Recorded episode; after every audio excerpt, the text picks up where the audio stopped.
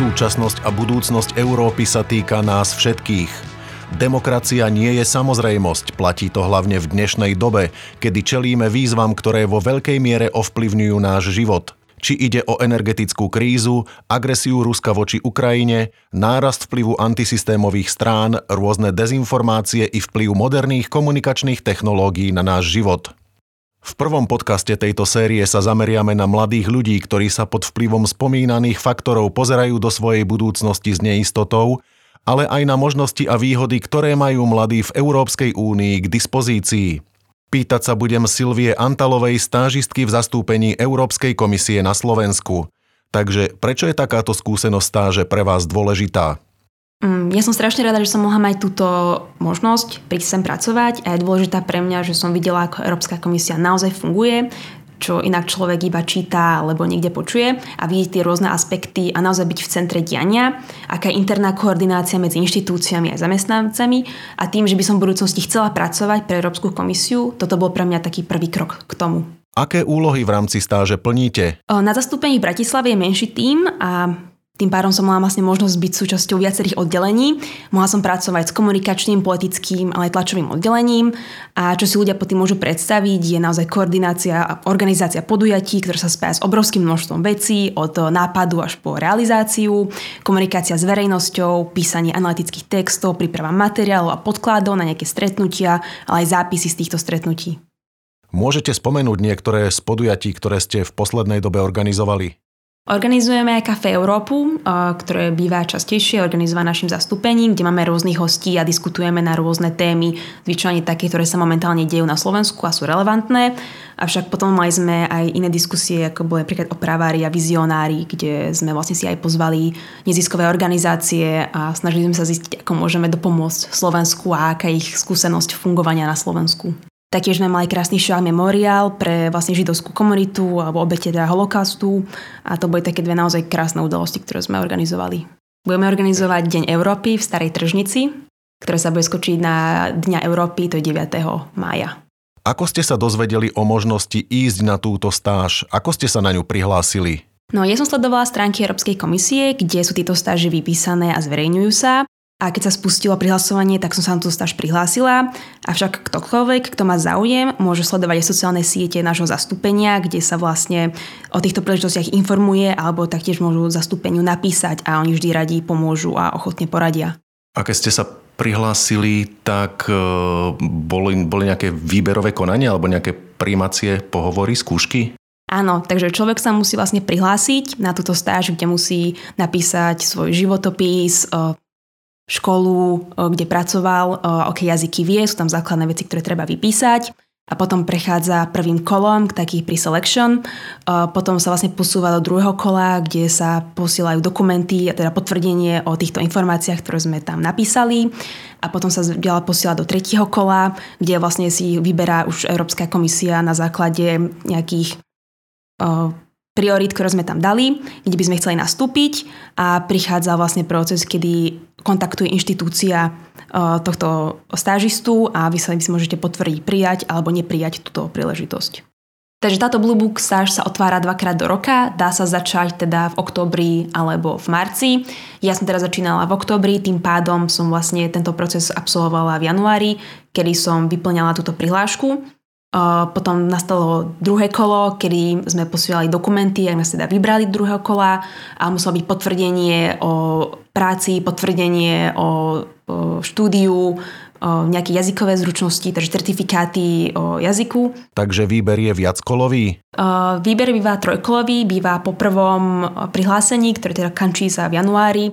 Takže je prvé výberové kolo, po vyplnení prihlášky, potom nastáva druhé výberové kolo, keď sa vlastne posielajú dokumenty, ako je diplom, potvrdenie o nejakej pracovnej skúsenosti alebo potvrdení o stáži, taktiež potvrdení o jazykových zručnostiach certifikátmi. A potom býva tretie kolo, kedy sa už vlastne posielajú ponuky, kam by mohol chcieť ísť tento stážista. A taktiež by som chcela povedať tiež, že toto výberové kolo trvá približne 6 až 7 mesiacov.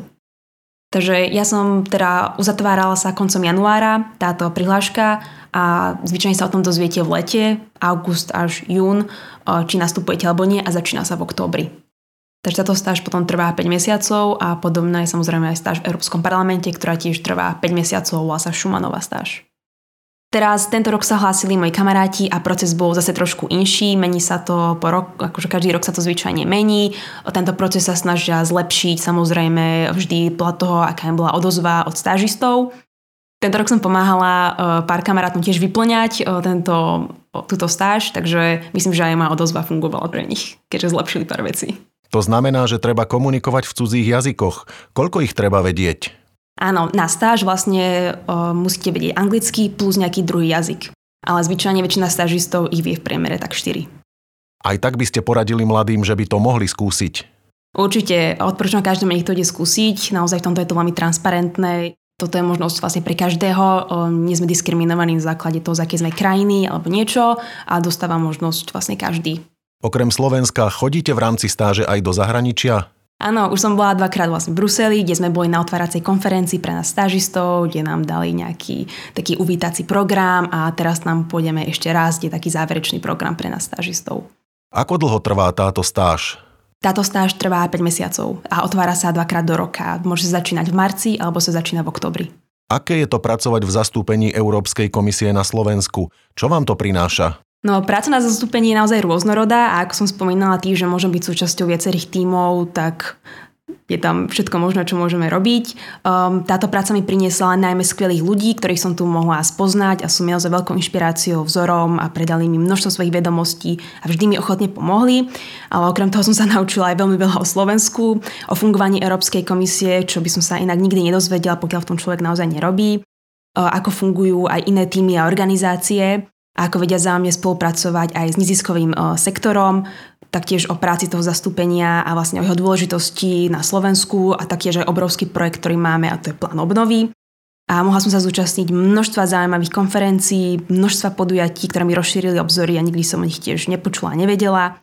A taktiež som sa naučila praktické veci, ako je organizácia týchto podujatí, e, zlepšila sa mi komunikácia, moje komunikačné schopnosti, prezentovanie, písanie súhrných správ a podobne.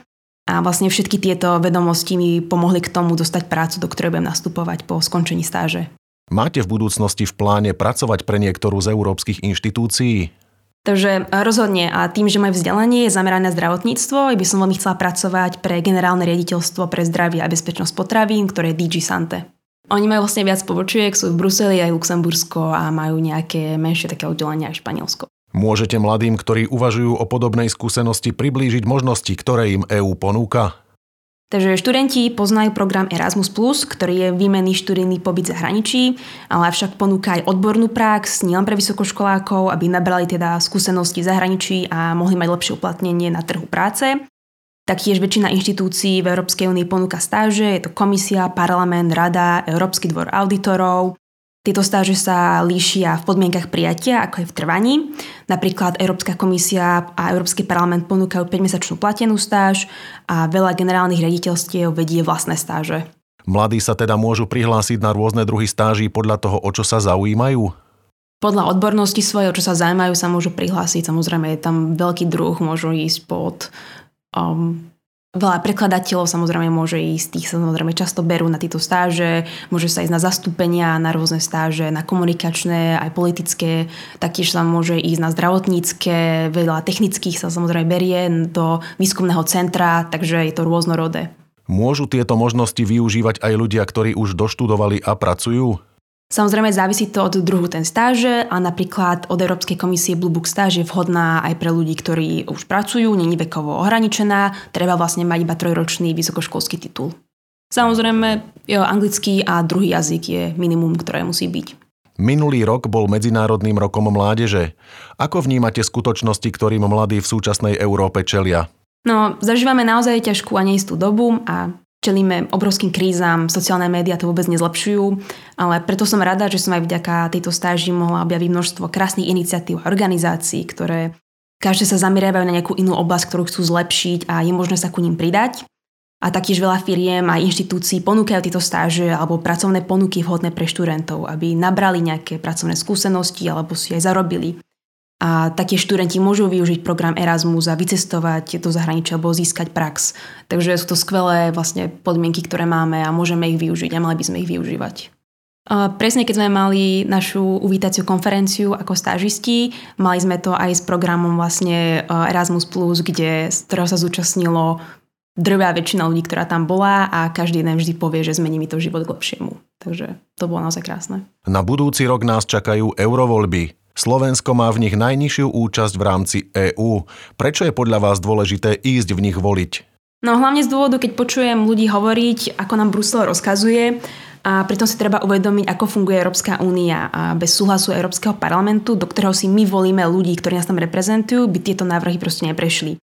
A poslanci obhajujú naše záujmy, môžu vytvárať nové predpisy, e, kontrolu inštitúcie aj na čo sa vlastne minajú peniaze. A Európsky parlament má pri príjmaní legislatívny rovnocennú rozhodovaciu právomoc, ako má Rada Európskej únie, kde sú naše členské štáty a naši ministri zastúpení. Človek má v rukách určitú moc, môže niečo zmeniť môže tým veľmi veľa zmeniť to, ako vyzerá Európa. Čo by ste poradili mladým, ktorí sa o európsku politiku nezaujímajú a sú k nej apatickí? No, že európska politika je niečo, čo ovplyvňuje náš každodenný život a nie je to iba nejaká bublina tam mimo v Bruseli. Lebo netreba rozumieť každej politike a každej inštitúcii a ako všetko dôsledne funguje, lebo to nie každý to zvládne a nedokážeme to obsiahnuť vlastne v našom voľnom čase, ale je potrebné rozumieť nejakému základnému fungovaniu Európskej únie, aby sme vedeli, ako fungujú tieto rozhodujúce, rozhodujúce procesy. A veľa ľudí teraz berie na samozrejmosť veci, ktoré máme, avšak tie sú výsledkom práve európskej politiky. A to je cestovanie bez pasu, to, že máme euro, máme bezpečné potraviny, bezpečné lieky, môžeme pracovať a študovať v zahraničí, máme Erasmus Plus a eurofondy. Takže keď si človek vlastne začne pomalečky čítať, všímať, tak toto všetko máme vďaka práve tej politike. To je asi to najlepšie, čo sa Slovensku mohlo stať čo, po našom samostatnom fungovaní. Ďakujeme za pozornosť. Tento podcast vznikol v spolupráci so zastúpením Európskej komisie na Slovensku. V nasledujúcej časti sa zameriame na činnosť Európskej komisie v regiónoch. Pozrieme sa do centier Europe Direct a na ich prácu u nás.